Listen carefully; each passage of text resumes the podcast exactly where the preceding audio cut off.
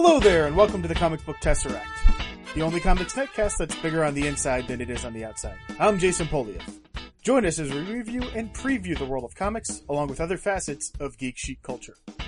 Justin is dealing with uh, his little one getting over being sick, so uh, that sick fuck is not joining us tonight.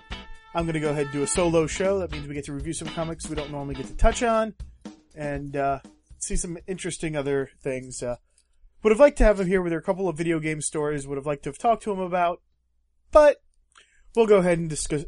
Go on and discuss uh, straight into the comic books. So I'm going to start off with the Incredible Hulk with uh, Jason Aaron and uh, Puleo on art.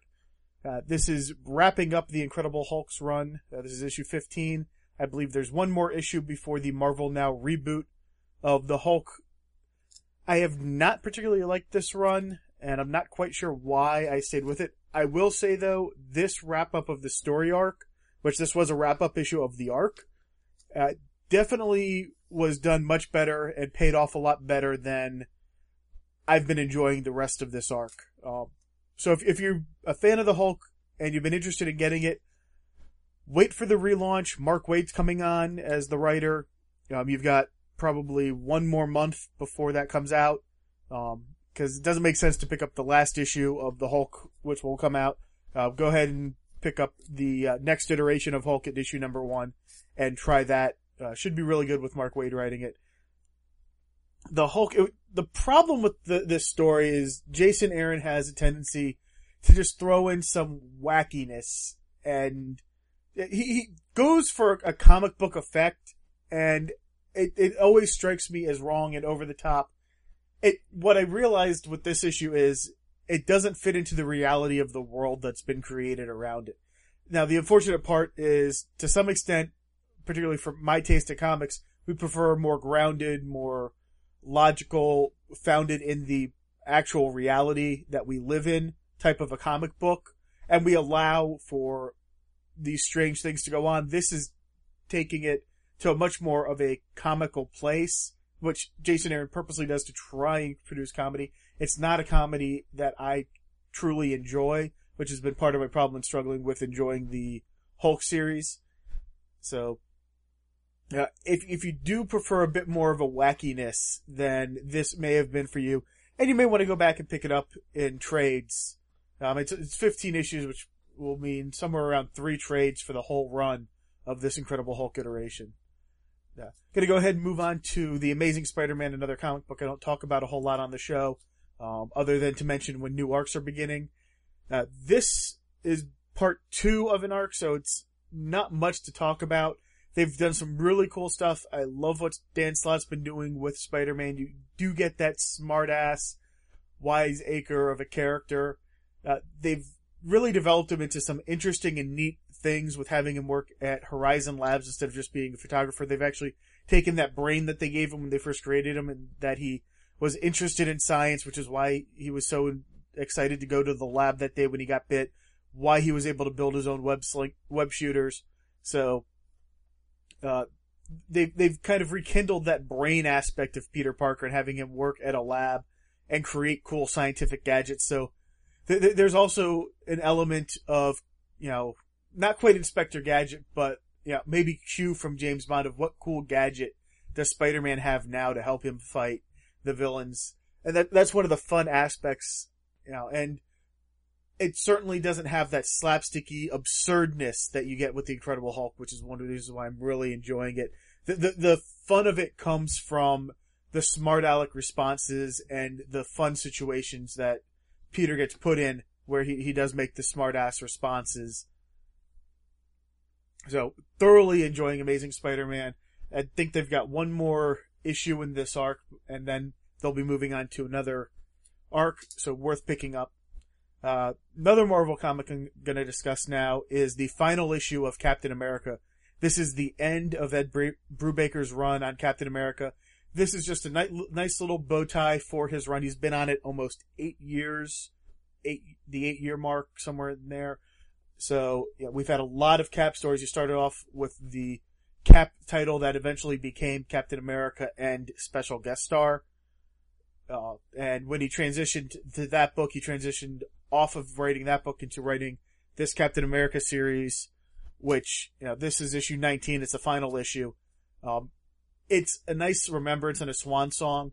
There will be a new Cap series starting up with Marvel now, so if you've been interested in getting into Captain America and have been daunted by, you know, Brubaker having such a long and continuous run on the series, don't worry about it. You've got a brand new Captain America coming up from Marvel now.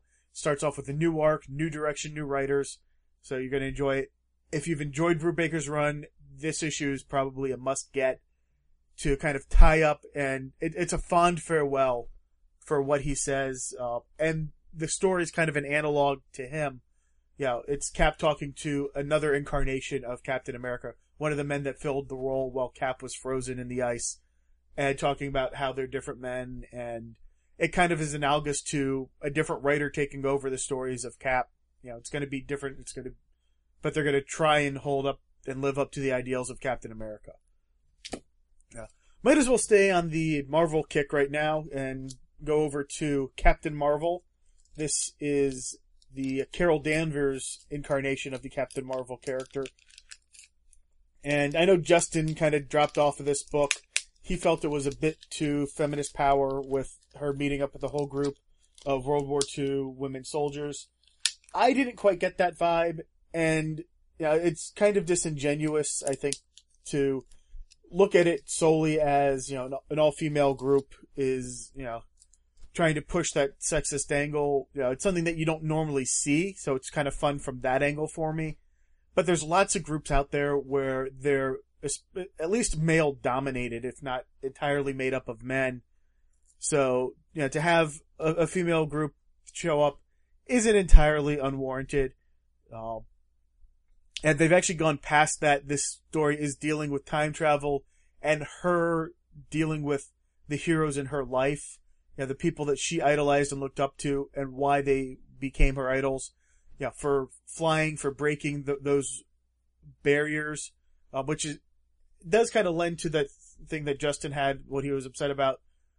But it also deals with women and the, you know, the racial barriers of becoming pilots and trying to you know, fly jets and, you know, enter this, women that wanted to enter the space program, but couldn't because of government bureaucracy.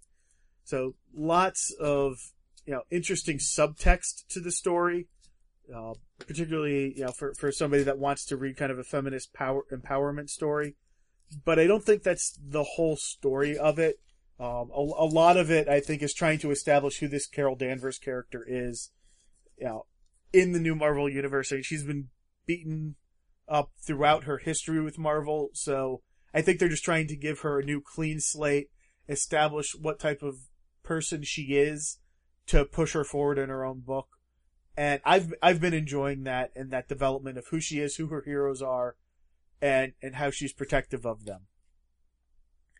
At this point, I might as well uh, jump off and hit a couple of uh, non-big two books. Uh, First one I'm going to do is uh, out of Image, with which is The Activity by Nathan Edmondson. Uh, this is a book that is thoroughly grounded in the reality in which we live. Uh, I spoke with Nathan at MegaCon in Orlando back in February, and he was talking about how they went to actual military bases, talked with the actual operators, so they can get an idea of what these people go through, what it's like working on these missions.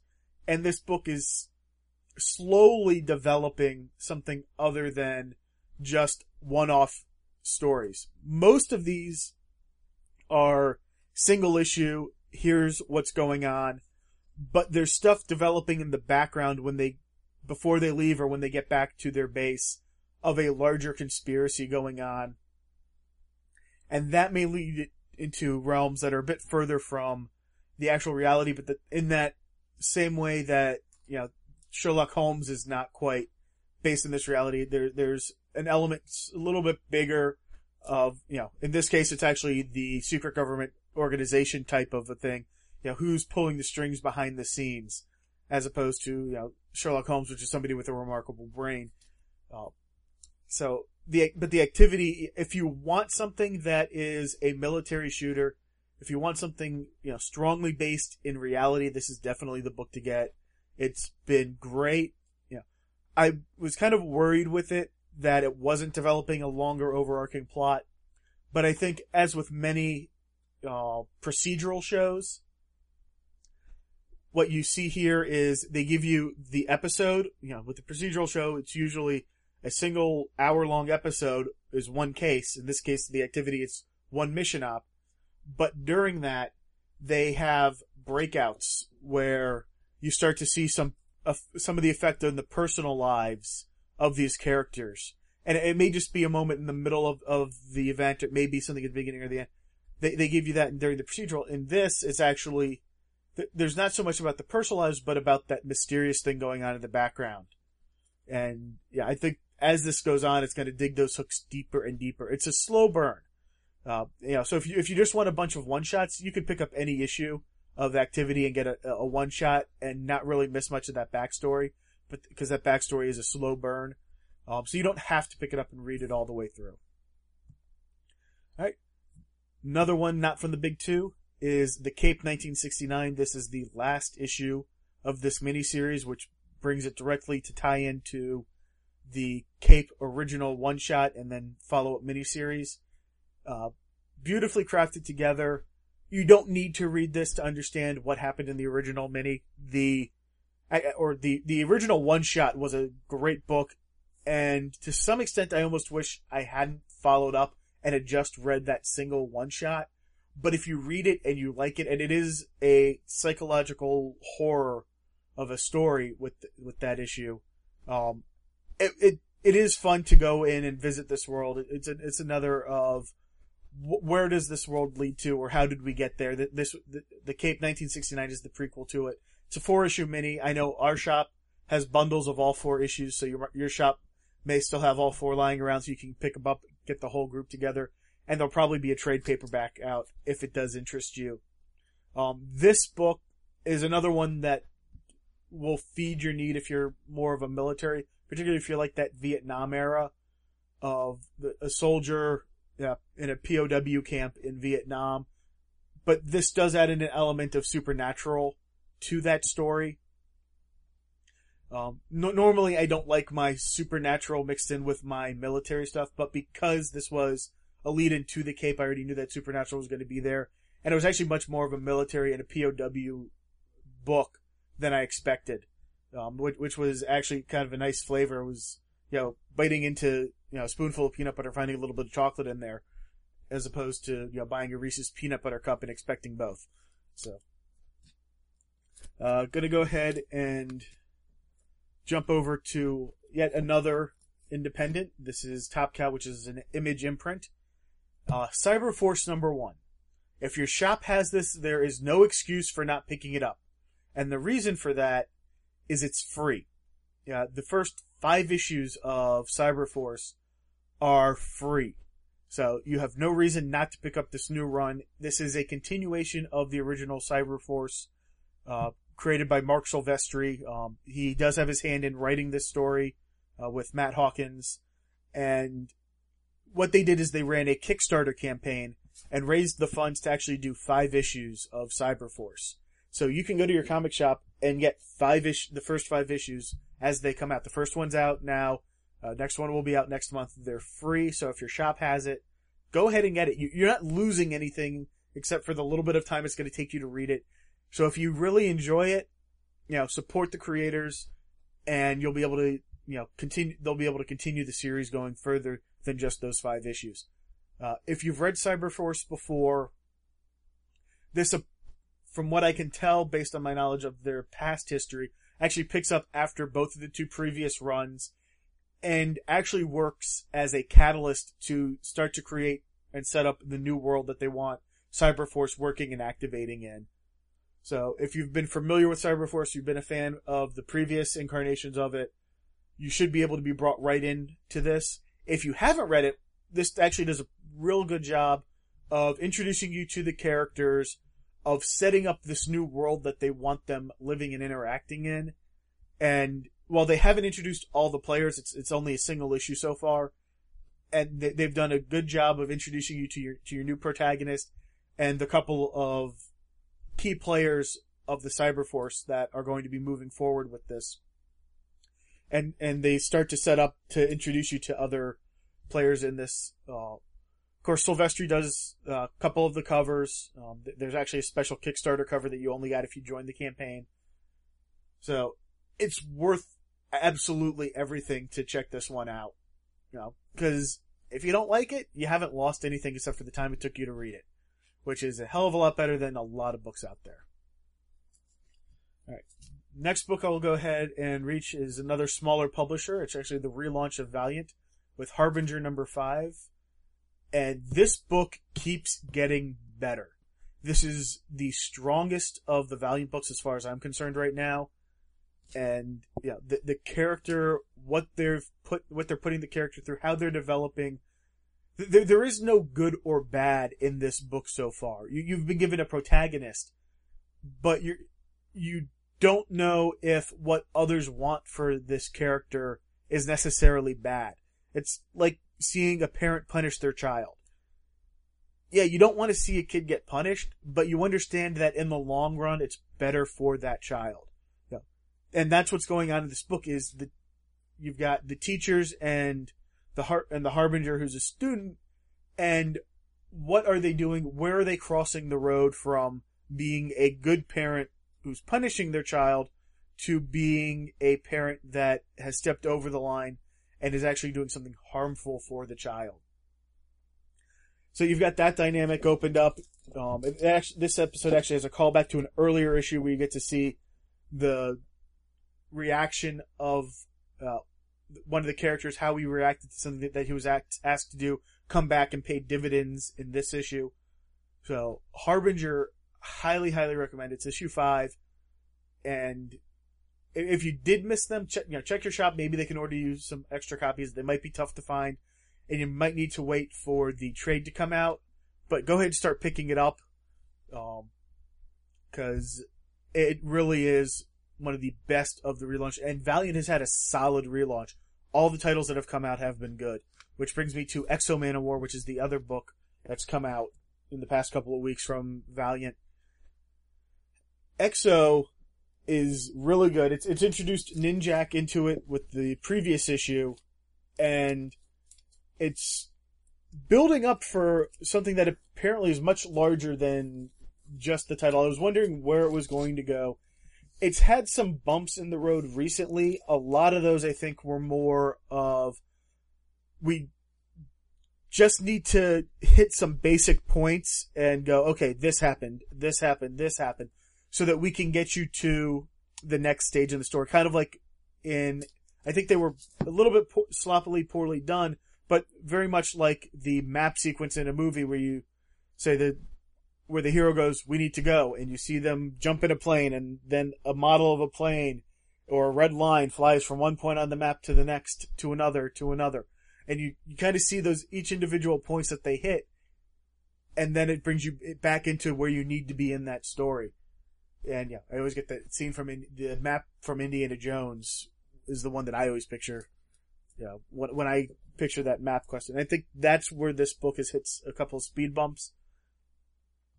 But they've they've done some interesting things. They they have a hard line to fetch when you're dealing with characters like Ninjak and X-O Manowar with the so advanced armor that X-O has versus Ninjak, who you is the type of character that shouldn't ever be defeated in comics.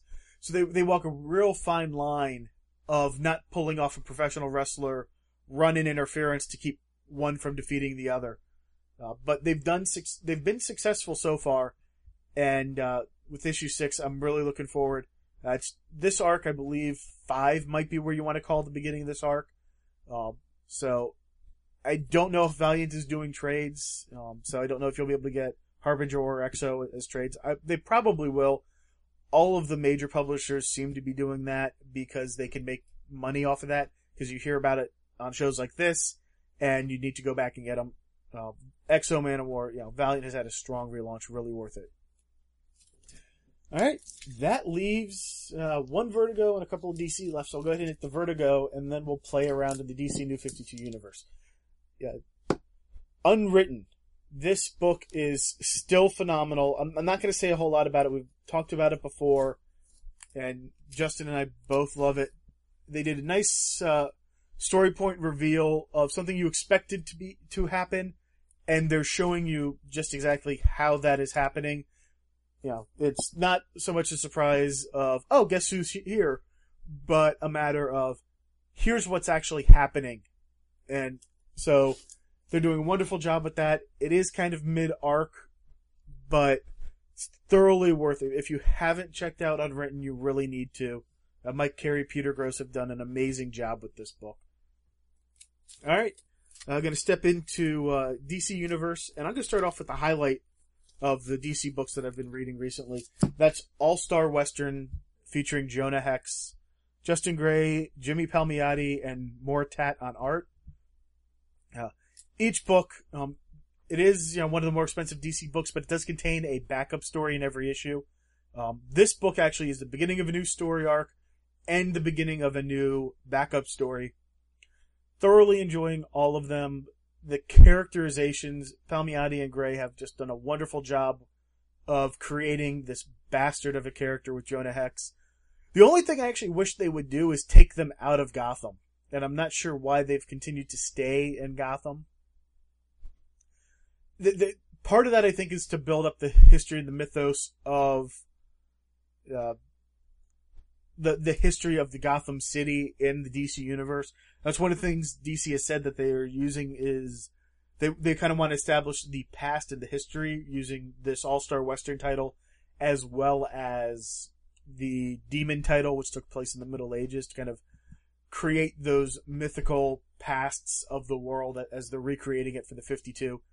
Uh, so, but I, I, would like to see Jonah out, you know, in the West. I don't know if that's an editorial decision or if Gray and Palmy have decided they've got a lot of stories that they've wanted to tell. They have gone off to New Orleans for a couple of issues, but that was part of a larger arc that brought them back to Gotham. Uh, other than being stuck in Gotham and being a Western, it's really good. And yeah, I, I really can't give it enough praise, you know, between the characterizations, the well-told stories. Yeah. With issue 13, it's the beginning of a story arc and well worth picking up. Alright. Batman the Dark Knight. Yeah. With uh, Gregg Hurwitz now writing this, writing it, and David Finch continuing to do art, it still looks very pretty. I just and and Hurwitz is a much better writer than Finch is for writing this book.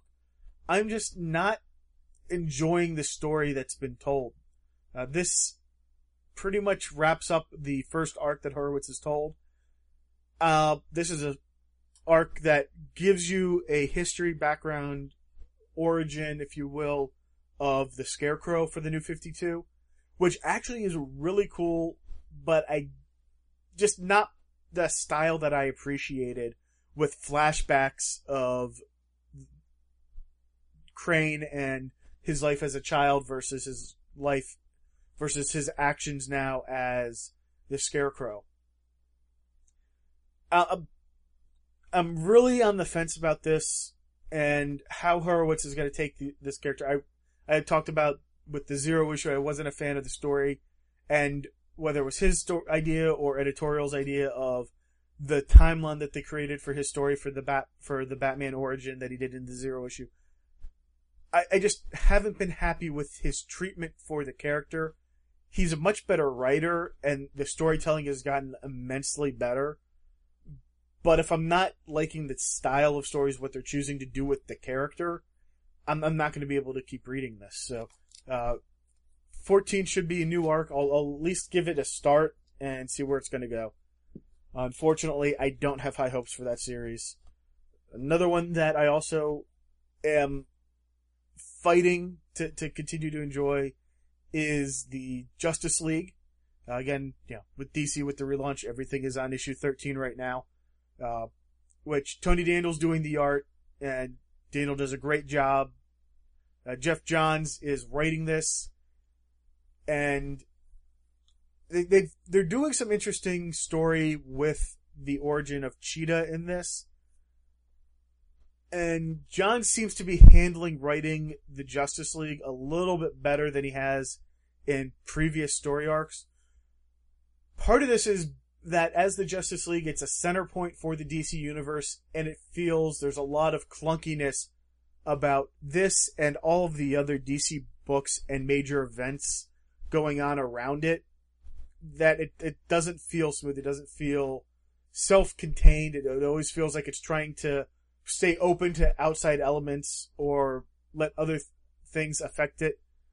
Um, there's also the question of where in its timeline is it taking? Is this in that middle five year period between yeah, Action Comics when Superman first appeared and Detective five years and Detective when Batman first became public? That those both happened five years ago. This and then all the superheroes started popping up. This was supposed to take place shortly after that, with all the heroes in the middle. And it's, it's unclear if this has finally reached the current time timeline, in which case it's where the Green Lantern is because they've actually had Green Lantern step out with the last issue. This is a new arc. So it is definitely a good jumping on point if you haven't been reading Justice League. And if you're reading a number of DC books, this is going to be a center focal point especially for the upcoming Trinity arc, uh, which they're going to have the Trinity, the Trinity War is going to be their big big crossover event coming up in 2013. And lastly from DC is another book I'm really torn about, and that is Superman. Superman's had a number of different creative teams since the relaunch, uh, several classic teams, including Dan Jurgens and George Perez have worked on this book since its relaunch and I, I, think they're still struggling to find where they want this to go. This book received a lot of press for Superman quitting the Daily Planet, or actually, I should say Clark Kent quitting the Daily Planet. Sorry if I spoiled that for you, but yeah, when I hear it on NPR, and yeah, I've seen it on in news stories in in the mainstream media. I, I, I don't feel it's any more of a spoiler now. You've just been too exposed to it. Besides that, he's quit before. It's nothing new. And I feel it's more, it's either DC trying to be too edgy, which it kind of, it, with all the coverage that it's been getting, that's where it's felt, where it's turned to feel at least, is that it's too edgy. Or it's just a story point so that he can tell his story without having to worry about what the Daily Planet would say on it. I, I think a lot of this people have been looking in maybe even reading too far into some of the details that have been written into the story. However, uh, this book is written by Lobdell with art by Rocafort, and the art I'm actually like better than the art that was done for the Red Hood and the Outlaws book that they were both working on. So I'm appreciating Rocafort's art more with this, but I'm still not on board with Scott Lobdell writing this. I did read, he did do the zero issue for Superman, where Superman has his ass handed to him. Uh, and so this issue picks up after that with him trying to figure out just how strong he is.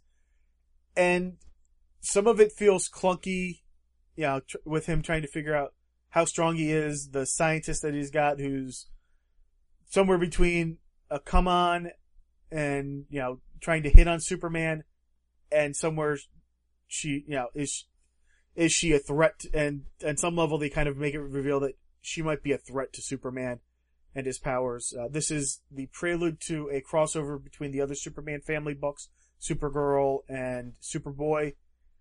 And I, I really think that may actually be the reason why I dropped this title. Uh, it's H'El on Earth. H apostrophe E L is, is the spelling because it's a Kryptonian El from the House of El. So apparently it's some relation to Superman slash, you know, uh, Kara and, you know, I guess however they've linked Superboy in there, he is a clone, I guess. So it, it's going to be interesting to see where Lobdell, actually, I'm not sure that it will be interesting. It'll be interesting to see if Lobdell can actually keep me interested in reading this book. I haven't liked what he's done with his, with the previous stuff I've read from him. Uh, you, you may remember when I did read The Red Hood. Actually, I only read it just so that me and Justin could argue about it on the show. And lastly, I'm going to discuss a book called Madame X from National Comics, which is put out by DC. It's part of their one-shot series for, from the characters of National Comics. Madame X uh, apparently is a modern interpretation of Madame Xanadu this was a wonderful one shot story. It's a detective story. So, it, well, I wouldn't entirely call it noir. It certainly edges, plays with the edge of that noir Sam Spade type detective in there working with the cops. And on top of that, it has the supernatural elements of tarot card reading, voodoo. They try and bring in some of the elements of being in New Orleans and that Cajun flair, the, the voodoo history of, of the place. So, I really did enjoy Madame X. It, it was a fun one shot. I, I think DC has been. I, I've read some of the national comics. Uh, Justin has read all of them that have come out so far. He's loved them all. I've read two. Both were really good. Uh, of the two that I've read, which was Rose and Madame X, Rose and Thorn seems like it was heading into this is a continuation. You're going to see more of this down the line. Madame X will certainly open to be used, you know, again, particularly as a consultant for the police or, you know, taking a left turn and going into a more supernatural or superhero-y Borin with Justice League Dark type of an aspect. Uh, it was a wonderful one shot, and particularly if you like detective fiction with kind of a slant to it, maybe something Dresden, I think Justin would say. Uh, Madame X was a good read and probably the strongest of the two national comics that I read. So, uh, gonna go ahead and move on into the comic book news. So, uh, first story, the heirs of Superman co-creator Joe Shuster have officially surrendered the their ability to claim their interest in Superman based on their uh, based on the claim from their 1992 agreement. Uh, this was ruled by the court that they have to surrender their 50% share. It's likely to be appealed, but for right now, DC now owns that that share outright because of that what they'd set, made agreements with during that 1992 agreement, the restitutions that they paid to the Shuster and the uh, Simon families, or not Simon, uh, but uh, yeah, with the Shuster and Siegel families, they made an agree- they made an agreement earlier on in '92, and the courts have said they're going to uphold that agreement, and the heirs have to forfeit. With this, they're actually able to keep a number of the elements that uh, we find are Superman. We kind of think of as being that character, such as his secret identity, his origin, yeah, the, some of the elements that make up his costume, including the S shield, yeah, his powers such as super strength and super speed, and uh, some of the ancillary characters such as Lois Lane. Yeah. Now, again, there is going to there. This is likely to be appealed, and uh, there's another claim with the Siegel clan uh, that has a hearing on November 5th in the Ninth Circuit Court of of Appeals uh, where DC is trying to overturn a ruling from 2008 about the Siegel's claim to the Superman character. So Superman has been a highly contested property yeah, throughout the years because of how big he is, how long he's lasted. He's celebrating his 75th birthday. And so DC, of course, bought the rights off of when we talked about the check that was up for auction, where they actually bought the rights to Superman from Siegel and Shuster and then they did work for hire to continue writing stories for DC. This, you know, they've since said, you know, that they were taken advantage of and had restitutions paid to the families. Now the families are continuing to look for more money.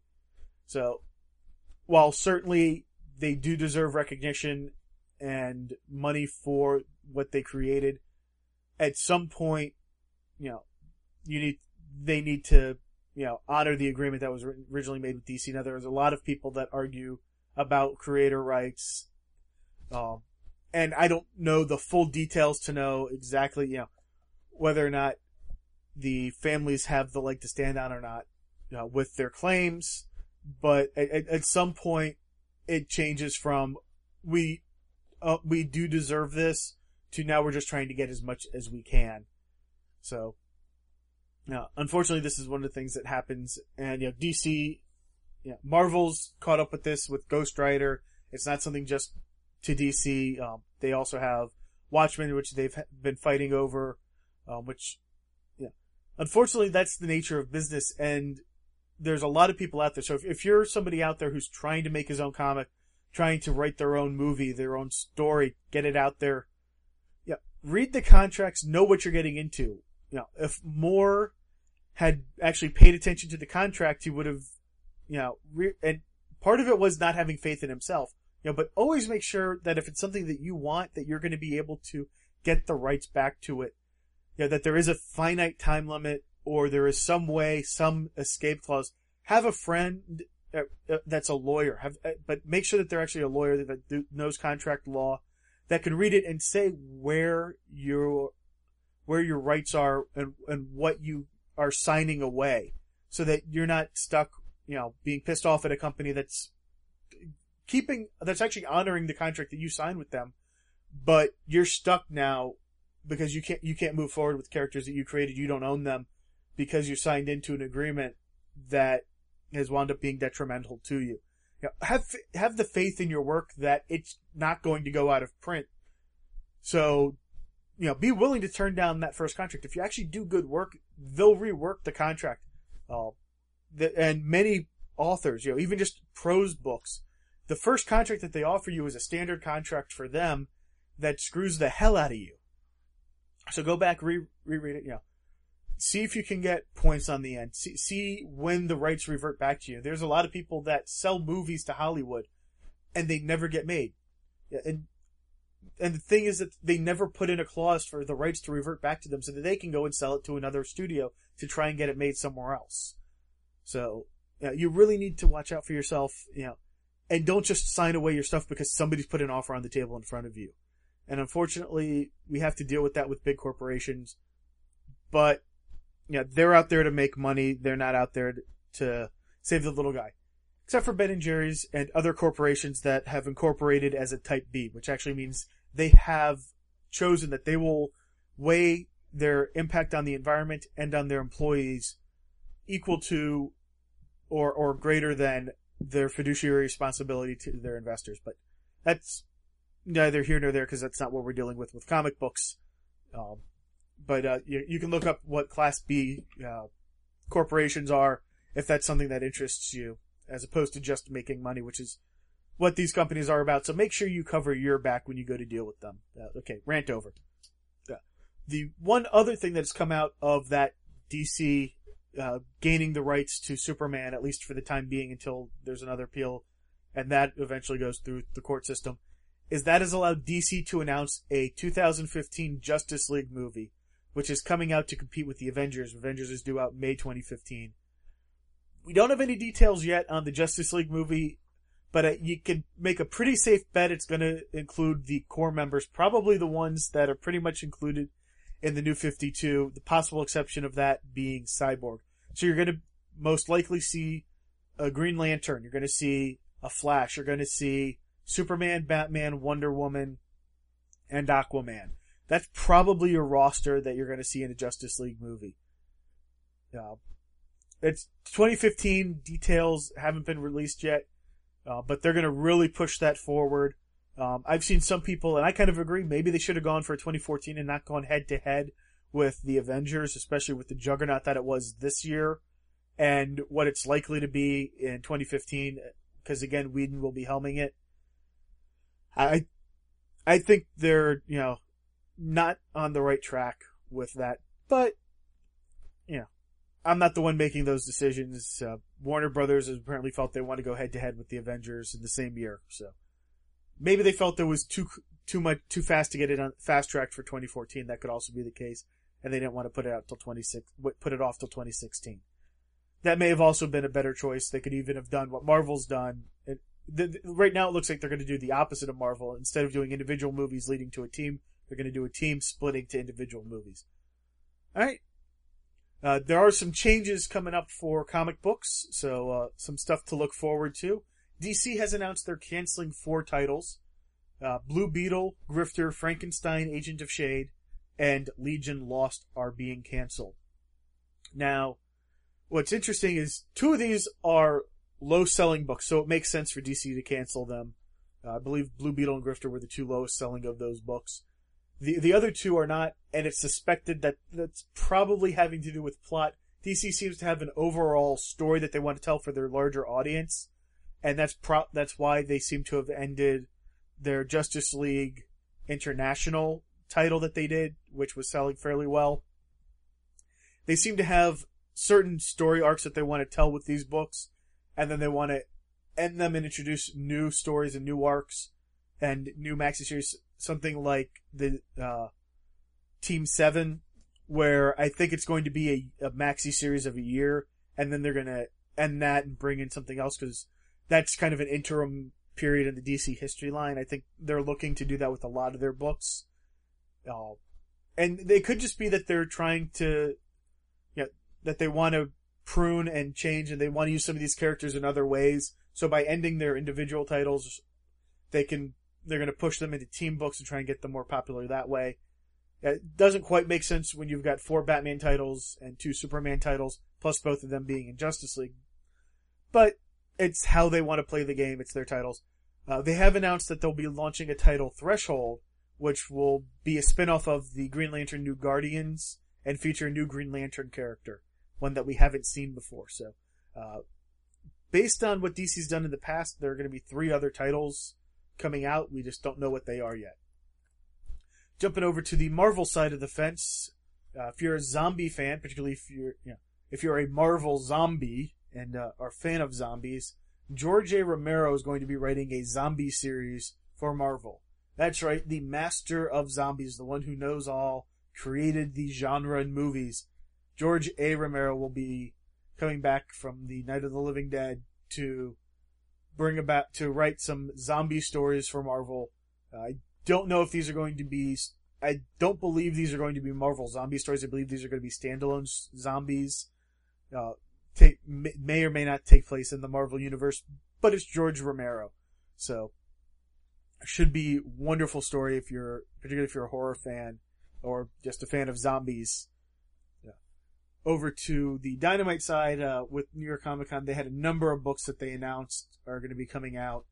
Uh, De-Evolution by Rick Remender. Um, basically, it's the story of the last tribe of humans, a group um, after a global war, somebody actually figured out a chemical compound that would cause humans to de-evolve into Neanderthals. So the last tribe of humans is trying to survive as well as create a cure for to re-evolve life on Earth to prevent everybody from being de-evolved into Neanderthals and other species from from de-evolving and dying out.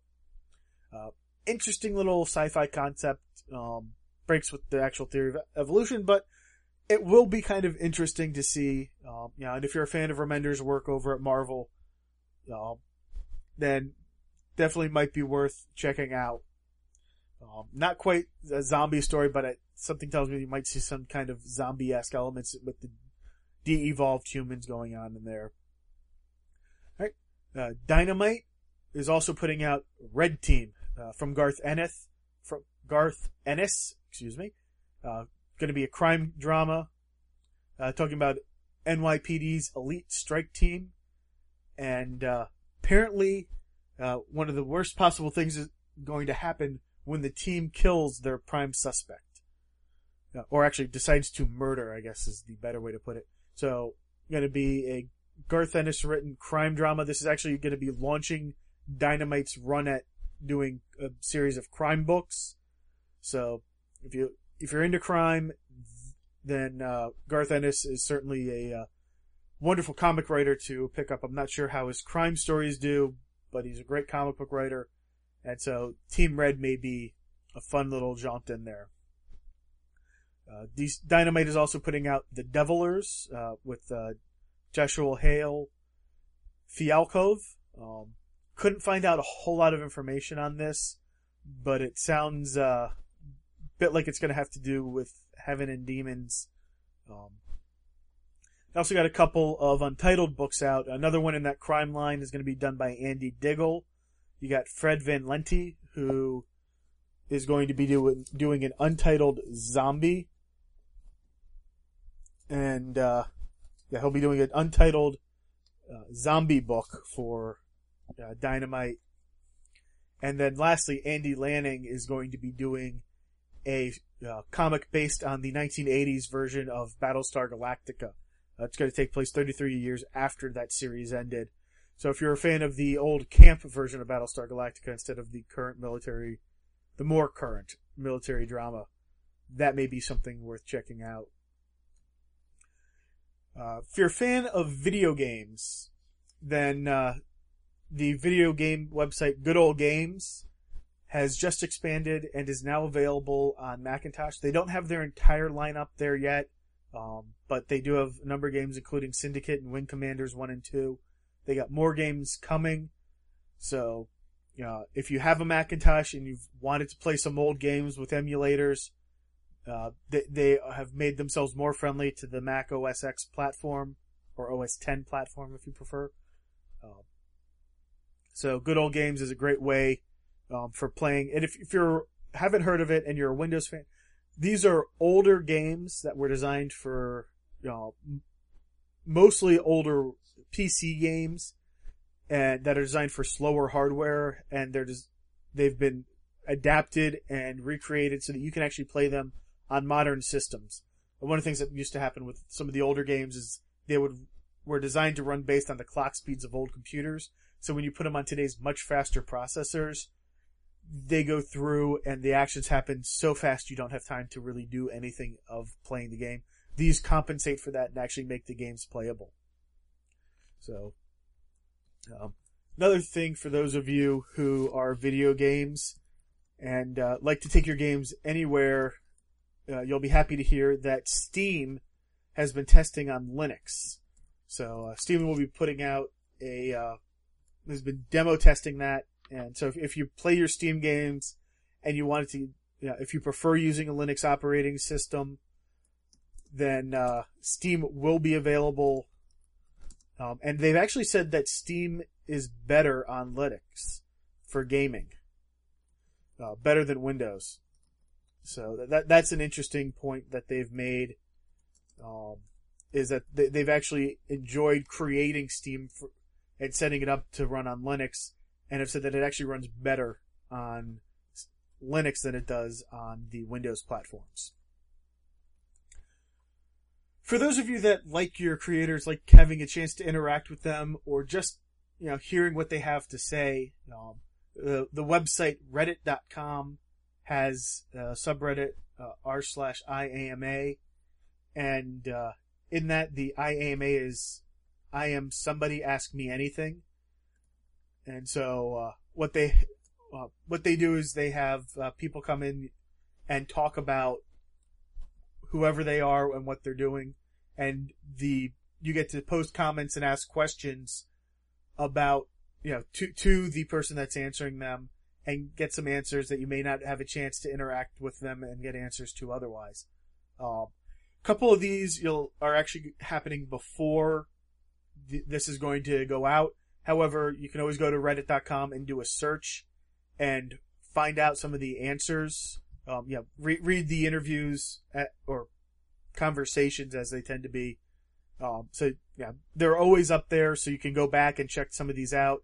Um, October 30th, which of course is past, is uh, Justin Jordan, author of Luther Strode, Team Seven, and he's going to be coming up working on Deathstroke.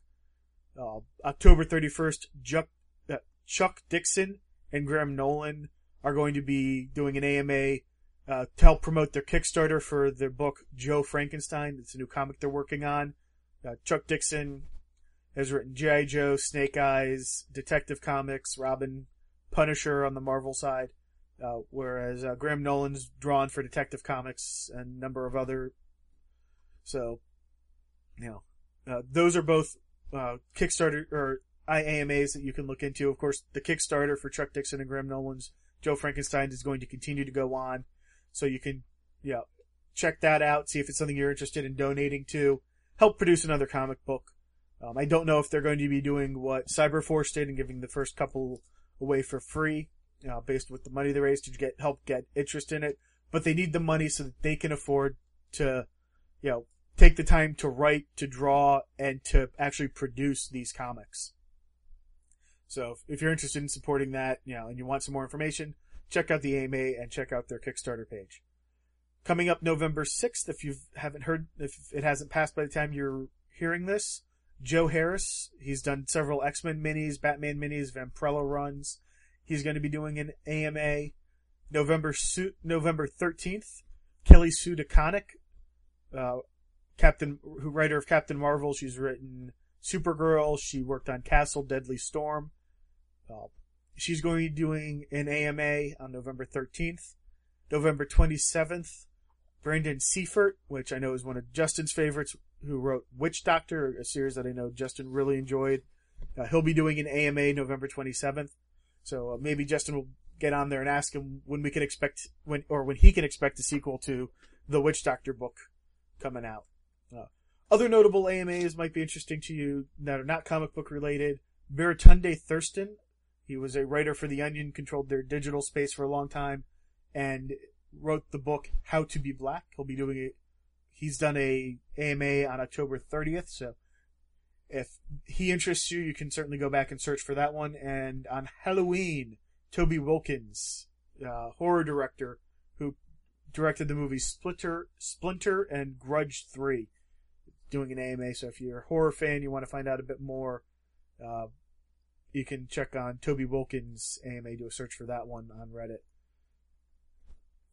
So with that, I'm going to go ahead and call it a show. It's been a, quite a long uh, solo show, actually, but uh, now that we're doing these twice a month, you know, issues coming out on the 1st and 16th of each month, I've got a lot of information to pass out to you guys. Hopefully you've enjoyed it. Hopefully just having me by myself hasn't bored you to tears. Uh, Justin will hopefully be back for the next show, uh, feeling better, having a little one feeling better, and everything will be going well. If you want to reach us, you know, let us know what, you think about the show, how we can improve it, what you want to hear about. You know, if there's something that you think we should be covering, let us know. You can do that by going to about.me slash comic book tesseract. There you'll find our Facebook page, our Google Plus account, our Twitter accounts, you know, our emails, our Google voice number so you can text us, so you can leave us a voicemail. You know, email us, you know, contact us through Twitter, you know, and uh, you could also go to the comicbooknerd.com website and find out about us. Our Facebook page. All of that again is available from about.me slash comic book tesseract. So we thank you for listening. Uh, Justin should be back next week. I've had a wonderful time talking to you, and we'll see you next time when we step inside the Tesseract.